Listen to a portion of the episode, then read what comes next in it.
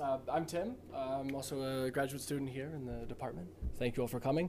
Um, so Manuel, where he went? Manuel, uh, there he is. Uh, was talking to us about many different things, of introducing the the topic, and I'm going to focus on on violence. Um, we're going to start with a video to kind of set the kind of set the scene about what we're talking about, because we're going to talk about violence in video games and like the social reaction to it. So this will be much more of, a, of an active uh, segment of the of the symposium. So at the end, I'll have several questions that I hope will uh, spark discussion, maybe not debate, but certainly discussion about um, video games, not video games' role in society so much, but um, the, the effects of, of violence and what we think video the violence in video games, how that affects society, and what we think society in general thinks about that. And then we'll take a look at um, what um, people who study this type of thing, what they have to say about violence in video games. Okay, so we're going to take a look at this video. It's a couple minutes, uh, kind of set the stage a little bit. The final three victims from Sandy Hook Elementary School buried today. The National Rifle Association has come out to say that the real problem isn't guns, but instead violent video games. So we wanted to know, is there really a connection between virtual violence and real-world violence? ABC's Neil Karlinsky got some answers. Thomas Pantig and Stephen Lloyd are typical of many in their generation. Good jobs by day, obsessed with a violent so-called first-person shooter called Call of Duty when they get home. But is this just good fun, or is an entire generation being trained and desensitized to the act of shooting people? And just some people just go crazy. Dr. Chris Ferguson has conducted a series of multi-year studies of 11 to 18 year olds to find out what violent games do to them. There's no evidence to suggest that exposure to violent video games uh, is associated with violent criminal behavior. But Dr. Victor Strasburger says today's video games are more real, more intense than anything that's come before. Kids spend an incredible amount of time with the media. They see increasingly violent media. Why in this country would we spend $250 billion a year on advertising if we didn't think advertising affected people? So whose research to believe? Who to judge? The U.S. Supreme Court already has. In striking down California's attempt at a violent video game law, the court had this to say. These studies have been rejected by every court to consider them, and with good reason. They do not prove that violent video games cause minors to act aggressively. Bonnie Ross, a mother of two young children with her own concerns, also happens to run one of the most successful first-person shooter games around, Halo 4. What do you say to parents who worry it's, it's too violent, it's not good for the kids? What I recommend is your kids are going to play games, play it with them, you know, so that you can really be there to answer questions and, and help them through that. Advice from an insider. Whether you like it or not, kids are playing these games, and it's up to the parents to understand them. Neil Karlinsky, ABC News, Seattle.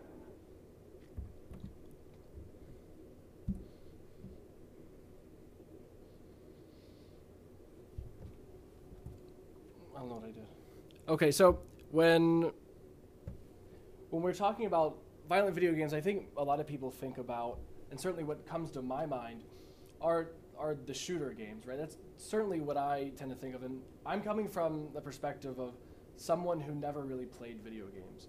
I w- um, and we, we saw the statistics that Manuel showed us earlier, and it certainly seems to show that most you know most children, young people are playing video games, and I think that was my experience growing up.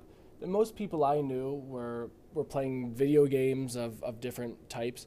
I can remember, you know, in in high school, or yeah, high school, for example, you know, going to friends' houses and kind of feeling the need to participate. I can actually remember playing. Um, um, like Halo, for example, which was a very popular game in the early 2000s, mid 2000s. I can remember playing that, um, and I can I can remember you know my, my brothers as well. I, I, have three brothers, and they all played video games, so it certainly supports the statistics Manuel talked about. And the the interesting thing was that these video games were generally had had violent content in them. Generally, they were combat based games.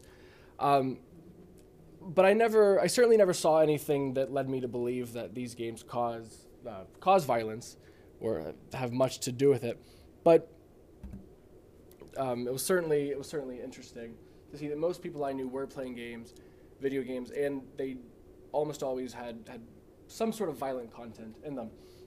So we saw the video we just watched had um, what we could classify as a pretty run-of-the-mill uh, reaction to to violence in video games, and here we have you know nowadays in, in this century this this year right around now, and this is a typical 20th century reaction, right? People saying that these video games encourage active participation. Um, they're excellent teaching tools, but unfortunately, in many popular video games, the behavior is, is, is violent. So it's, it's teaching people how to engage in violence. Now, this is this is a you know a typical reaction. This is from 2013, okay, from a professor at the University of, of Missouri. So a typical reaction that we could find today. Okay, and here's another example, another typical reaction to violent content in media. This is a story in the Telegraph of London that talks of the arrest of a young burglar who confessed that he was led into crime by reading a book, The Life of a de- de- de- Detective. That's what, that's what he said. And the, the story goes on to talk about, as a matter of fact, the book seems to have stimulated rather than weakened the criminal propensities of the precocious student. Detective literature is injurious, and it is curious that detective stories are among the favorite books of youthful criminals. So this is a story from a, from a newspaper in London. The only difference is this is from a different century. This is from 1890. So as far as our reactions go, um, related to violent content in media, they don't seem to have changed much in 120 years.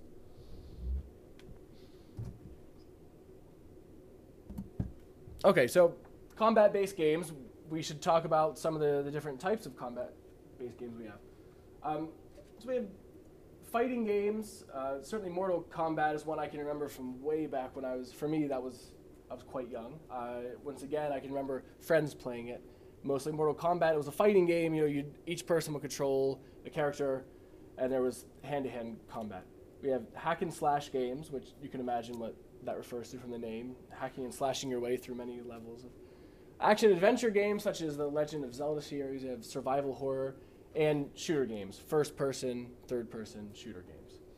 Um, and I, I, don't know if when when you all think of violent content in video games, when you think of violence in video games, do you think of shooter games? Is that generally the first person you can see the gun sticking out from your perspective and your right? That's generally what I think of when, when I when I think of a shooter game. So that seems to be the other games um, not so aren't as I don't know if they're not as popular now, but it certainly seems that shooter games are, are very popular. Okay, what are the attractions of, of violent entertainment? Because violence, very obviously, is not only found in, in this medium, it's found in all media. Um, we find it in, in television, movies, books, everything. Why? Well, they, they create imaginary worlds, right? These, these things. And I, I think my personal opinion is that in, in every media, in, in every medium, we all we, we're looking for conflict, right? We're looking for some. If without conflict, there is no story really. We need a conflict. We need a resolution, and so the violence, in a way, um, gives people that. Okay, it's an abstraction of the real world, and it gives people excitement and adrenaline. It gives them that, that feeling of adrenaline that I think people really crave. Thinking back to, to my brothers or my friends, I you know they, they would play they would get so into the games, you would Call of Duty, Medal of Honor, whatever it is they were playing. You know, my my two brothers would sit up in the attic at night and they would play this for hours, and they'd be online, playing with other people, other teams of people online. They could have been anywhere around the country or around the world, and sometimes they would get so into it that, especially my youngest brother, who's a kind of a big, scary guy, he would he would yell and pound the ground, and I swear that on the first floor you could you could hear it. It was that scary. It sounded like the, the thunder from last night. The snow thunder. So I, I see that. I see the excitement. I see the, the adrenaline. I, have definitely seen it firsthand. I'm sure anyone who's seen these games um, or played the games even, because I would, you know, whenever I was suckered into playing Halo, I would always when I I never I'd always be killed. Okay, and I, I could I could feel the the adrenaline. I could feel that excitement, even though I wasn't doing anything worthwhile for my team. And it gives us a feeling of companionship, right? You're playing on a team with people, if they're with you physically in the room, or if you're playing as my brothers do now. They play on the same team, but they live in California, Pennsylvania, and different places. And they still play together online. So it's a form of social acceptance as well. Like I said, if you're the person like me who, who doesn't play, well, then you're kind of the odd man out. Also, we like to see justice enacted. That's another reason people tend to um, tend to enjoy violent uh, video games and, and media in general. See justice enacted, and also this article by Jeffrey Goldstein talks about masculine identity and the fact that engaging in these sorts of things and this sort of media is a, an affirmation of masculine identity, and this is a way that we uh, that, that young men can can reaffirm that. Okay, so let's look at some examples that maybe we've all heard of. These are two, I, I think, for me anyway, two of the most popular, two I've certainly heard of. We have the Grand Theft Auto series, which I can remember from when I was a lot younger because it came out in 1997, which has been out for a long time now. And this is an example of an open world game. And I, correct me if I'm wrong, but I think it, it's getting more and more developed to the point where you can interact with so many different aspects of the gameplay. And I think that people have a problem with that because you're not, you, you don't necessarily have to, your acts of violence don't have to go towards you completing the mission. It could be completely, I don't want to say gratuitous, but it could be, you could act out violence in any, any way you saw fit. And it's been criticized for its violent as well as its sexual content. We have the Call of Duty series. It's uh, debuted in 2004. It started as a World War II combat game, and I think it's moved more and more modern. And this is a game where, of course, it had missions and, and things, missions to accomplish in a, a game, the game you could win. But then, I, from what I saw, in my experience, it was mainly people enjoyed playing the, I don't know what you the multiplayer online, that, that part where you would play against other people on the internet. Okay, now we have two more examples. We have, I'll start here with the, the Postal series, which started again in the late 90s. It's another first and third person shooter that, from what I read, really seems to lack in a lot. I don't, I don't know if it lacks uh, objectives, but it's, it seemed to be that it was very much open world and, and gamers could, could really um, commit acts of violence on any other like any character in the game, and that was you know a lot of a lot of controversy because of that. There wasn't as much controversy as with the game on the left, Six Days in Fallujah. Um, and you can see the picture. On the picture says, "Should this be a game?" It asks that question.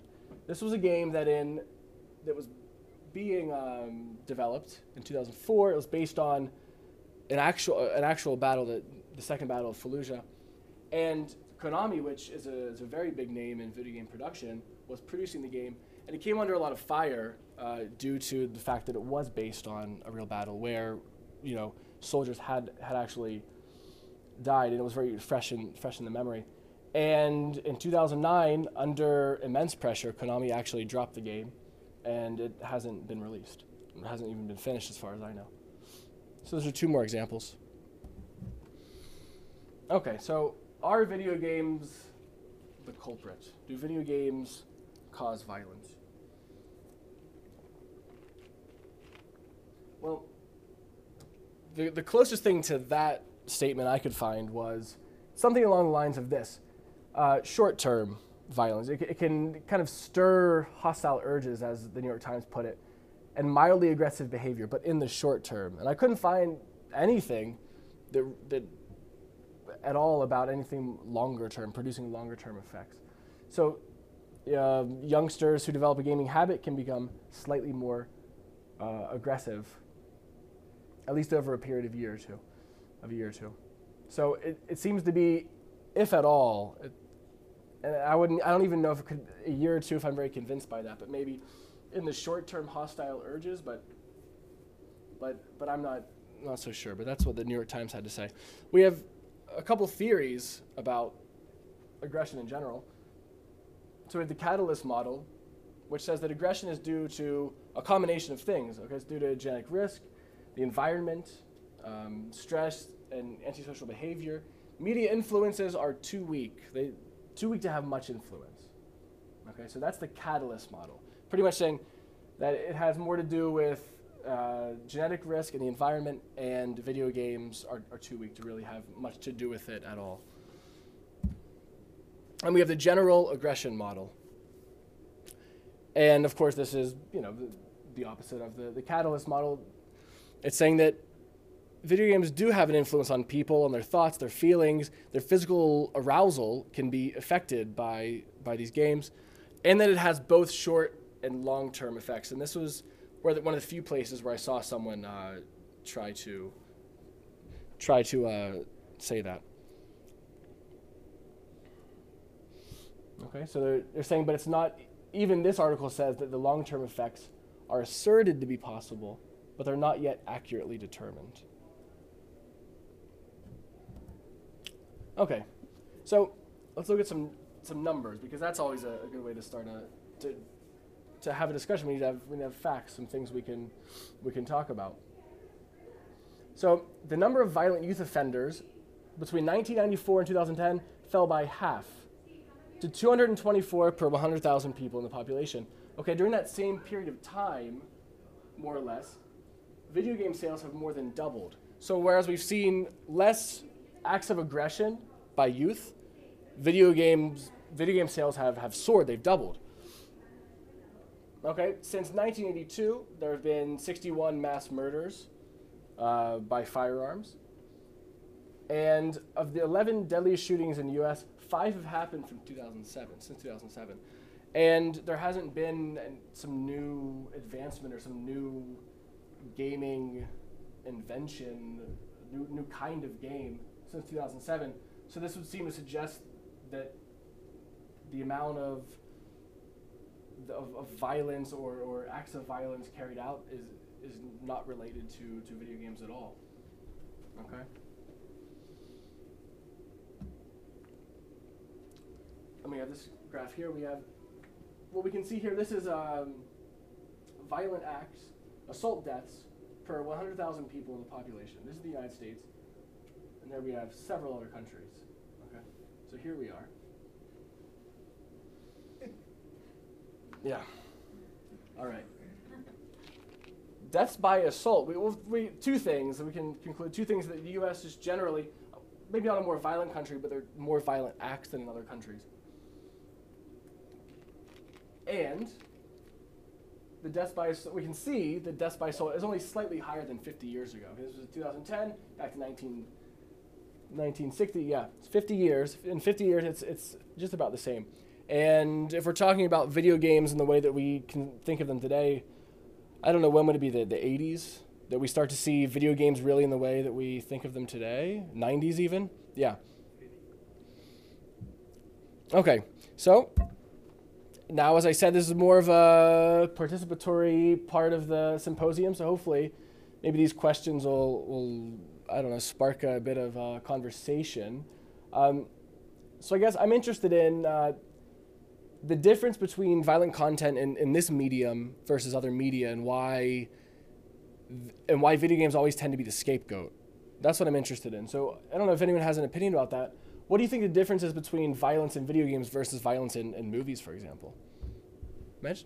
I think maybe because the video games, the person is more involved. You're actually the one doing the violence. You're that. You're the person shooting or you're the person hitting. While in media, in other types of media, you're you're just watching, so you're a little bit distant. To Yeah. More of a, a passive versus a, an active role. Same. Yeah. Anyone else? Any other? I mean, so another question would be at, at what point, and I, at what point can violence could be labeled as excessive? But I, that question is kind of redundant, I think, because um, we have video games where you actually you can kill people. I mean, what it can't get much more excessive than that, I guess. There was there was a I think it was Call of Duty, right, where there was a scene where you you were you were the terrorist, right? You were infiltrated into a group of terrorists, and you went. There was this, scene where you went into an airport, and you and terrorists were were, were shooting a group of civilians in this airport. and I think that caused a lot of problems.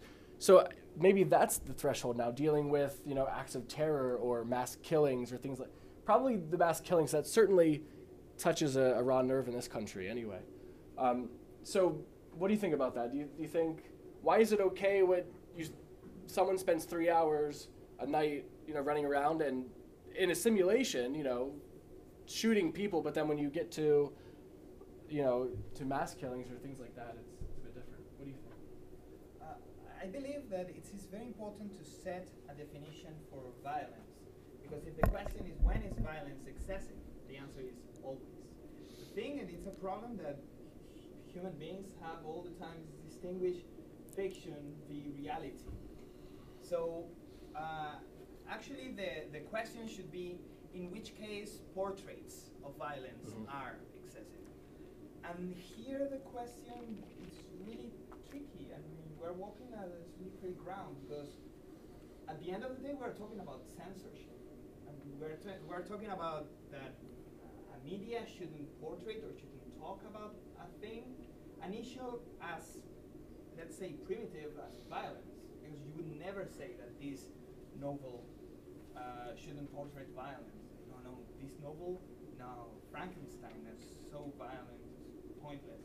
No, and actually, the thing I, I- I really love the, the example that uh, Tim provided. The comparison between how people in the 19th century saw the new media, the massive novel. That was a, a new thing and a scary thing. It's like, wait a second, everybody, my wife, who is at home, has access, very easy access to this kind of novels. And it is exactly the same situation. And now when we take some perspective and we see each other in the 19th century, um, and we laugh because I don't know how many of you have read uh, 19th century uh, detective novels. They are so naive. They have no not violence at all, right? I mean, I think any cartoon in the movies is far more violent than mm, these detective novels, Sherlock Holmes or or whatever. So yeah, I think it's a it's a problem of media demography. There's there's a sort of uh, evolution. Mhm. A new media, a new medium is always scary. I don't know what